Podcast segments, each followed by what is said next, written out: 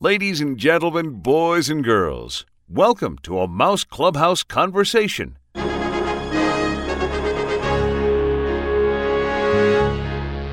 Hi, this is Scott Wolf, and this conversation is with Blaine Gibson. If you're a Disney fan, you've seen Blaine's work. In animation, Blaine began as an in-betweener. That's someone who draws all the drawings that fall in between the key drawings the animator does. Blaine's first project as an in-betweener was a Pluto cartoon short entitled Bone Trouble. He also did in-betweens on such classic films as Fantasia and Pinocchio. Blaine became an assistant animator, an effects animator, and ultimately worked his way up to character animator. While still working in animation, Blaine once brought in some of his sculptures he had done as a hobby. Walt Disney saw them, and soon Blaine was sculpting for Disneyland and even movies. He sculpted the carousel horse heads that Mary Poppins and Bert and the Banks children ride in that film. Blaine was one of the most humble people I've ever met, and I remember telling him how I loved those horses, and he reminded me he only did the heads, not the entire horse. At the end of my first interview I had done with Blaine, he said he hoped I was satisfied with the interview. I said this was fabulous, to which he replied, "I don't consider anything I've ever done fabulous." By the way, I very respectfully disagree with Blaine on that. Blaine also sculpted the many pirates in Pirates of the Caribbean, ghosts in the Haunted Mansion, the masthead on the front of the sailing ship Columbia at Disneyland, Abraham Lincoln for Great Moments with Mr. Lincoln, which originally premiered at the 1964 New York World's Fair and then Disneyland as well. He sculpted many of the historical figures for the American Adventure in Epcot and much more, including the iconic partner statue of Walt Disney and Mickey Mouse in Disneyland, the Magic Kingdom in Walt Disney World, and other Disney parks around the world. This particular conversation is from 2009. I had called Blaine because I was writing an article for Disney about the Haunted Mansion, so much of this phone call centers around that, but I was just delighted to hear some of his other stories too. Here's Blaine Gibson. Thing to do, as all of them were. We did many ghosts. We did the ones that were when you on the last and the ghost gets in with you. The three that are hitchhiking at the end. Yes, they were based on the suggestions or little cartoon suggestions that Mark Davis did, but we did the actual.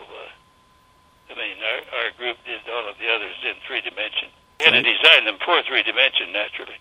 Was that a challenge, going from Mark's drawings to the three-dimensional ones? It's always a challenge, but usually he had something suggested that was kind of helpful and work because it was an idea, it told a story. Yeah. And that would be the direction we would go. But we naturally have to... my job was to be the three-dimensional designer. But I'm saying that they were based on suggestions that Mark did in drawing. Right. Naturally, they had to be three-dimensional. Yeah. So it takes a different concept of design. But I was an animator also for 20 years, so it was not difficult for me to understand what Mark was after, or what I think he would have been after anyway. Yeah. Because he was not a sculptor. But Walt knew I was a sculptor, so he put me in charge of that sort of thing. Yeah. Did you have any favorite part of the Haunted Mansion? Well, actually, I had George Snowden do two busts, which are done as concavity, so that they actually follow you. And this was Yale Gracey's idea, where he found out that if he took the negative cast of a three-dimensional head, that the eyes would follow you because of the way they're in the back, you see. Right. It's a technology thing, but Yale Gracey was a great, wonderful special effects guy. And I thought those two heads came out very well. And George Snowden was one of my guys that worked in my crew, who I was very fond of and gave more work than most anybody other than myself. And he did those heads because I knew he would do a good job, because he taught sculpture at Yale for 15 years. Wow. Sculpture and anatomy, and he did these two very good, strong heads that follow you as you go around. I thought George did a nice job of that. How many people were working for you? Well, it varied. He worked with me the longest, I think. He worked with me from 1954 on, I believe. 54 or 55, because I worked for a while from 1954, I worked and animated at the same time. Oh, did you? Me doing things out at Disneyland. Wow. One of the first things that he had me do was to go out and help a guy with his first project out at Disneyland. And it turned out to be George Snowden, this guy who had taught at Yale. But I was informed before that he was a very high-class sculptor in Hollywood, and that he had taught at Yale for 15 years. Anyway, he was working on a project, and I knew that Walt or somebody didn't like what he was doing. But it wasn't his fault. He was doing a piece, and I went over there and I saw he was doing the first Mickey Mouse head. It was a costume head for Mickey Mouse. Oh, really? The very first one that was ever done. Oh, wow. They'd given him that assignment. Huh. And I thought, well, this isn't really fair. So I went in and I immediately... I said, what I'm going to do has nothing to do with your ability or what you've achieved in life. I know that's been great. But I said, it's only because I'm doing it for Disney, and I'm doing it Walt's way. And so he saw that I wasn't too happy with it. So I said, he just said, with a big grin, he says, I said, look, George, he says, no reflection on you. He says, gladly, he just had me his tool. He would never... asked me to try to explain anything or tell him how to do it. He wanted me to show him, so I would do it, and I did. I worked there for a whole hour on that head, and got it pretty well shaped out. Oh, wow. That was the beginning of the first head that anyone wore. That's really something. Now, before that, you were just saying about Yale Gracey. It was his idea for the special effect of those... He was the amazing special effects man that would come up with ideas, and I did a scene for him, which was because I was still an animator. He said, "Would I animate some birds for him?" So I animated some seagulls. Those seagulls with forked tails, because this Eastern Airlines show involved that, and he'd figured out a way to repeat those birds so that you could get. I would do a cycle of these birds flying by cycle. I don't know if you know what that means. It means it comes around on a loop in, so it can go on indefinitely. Oh, okay. And it's an animation term. And then he had to figure a way where he could do that and put it up so that the whole sky was full of these birds. Oh, wow. An amazing achievement. With me maybe doing, I don't know how many I did, but I did enough of them so that when you multiplied them, it looked like just, and they went back in perspective, where they were far away and close up and all over. Now, what was that for?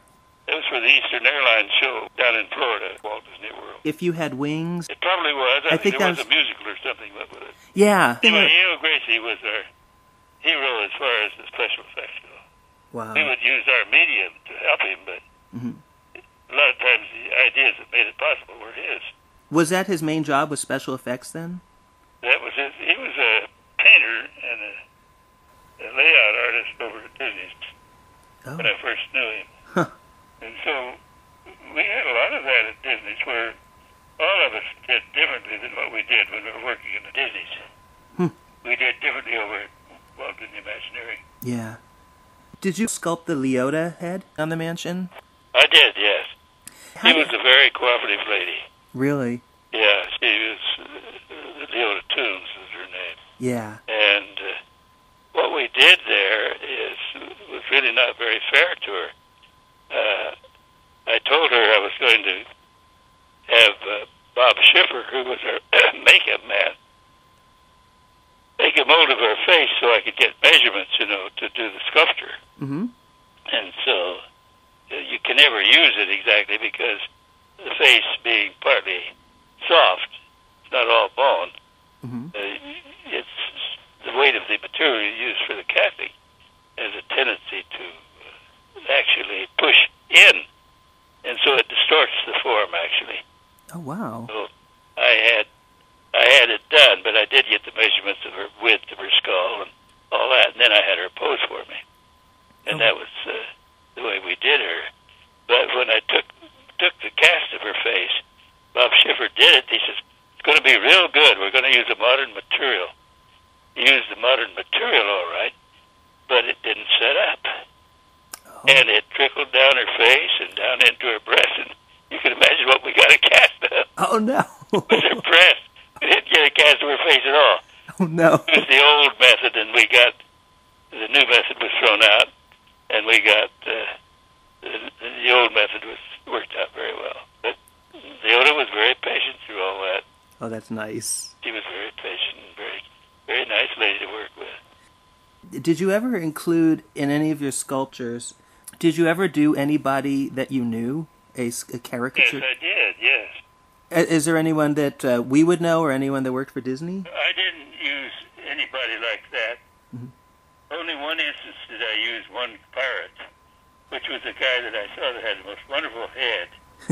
He was actually a worker over at the Disney Studio, but I was there. I divided myself up between WED and Disneyland and the studio. We had places. I worked in all of them. Yeah. We had sculptures in various places. There was this one guy that just had a wonderful head, and George Snowden came to me. He knew the guy. Oh. He said, "Blaine, you got it so darn close to looking like him. You better change it." Oh, really? He said, "You'll get sued." But it was used in there, and he had a wonderful face. I exaggerated, of course. He probably wouldn't have known the difference, but he had a different hairdo and different hat. But it was a strong face, very strong. And other people have accused me of doing it, even accused me of using Walt. Really? Yeah, but I didn't. We hope you've enjoyed this Mouse Clubhouse conversation. Thank you for joining us.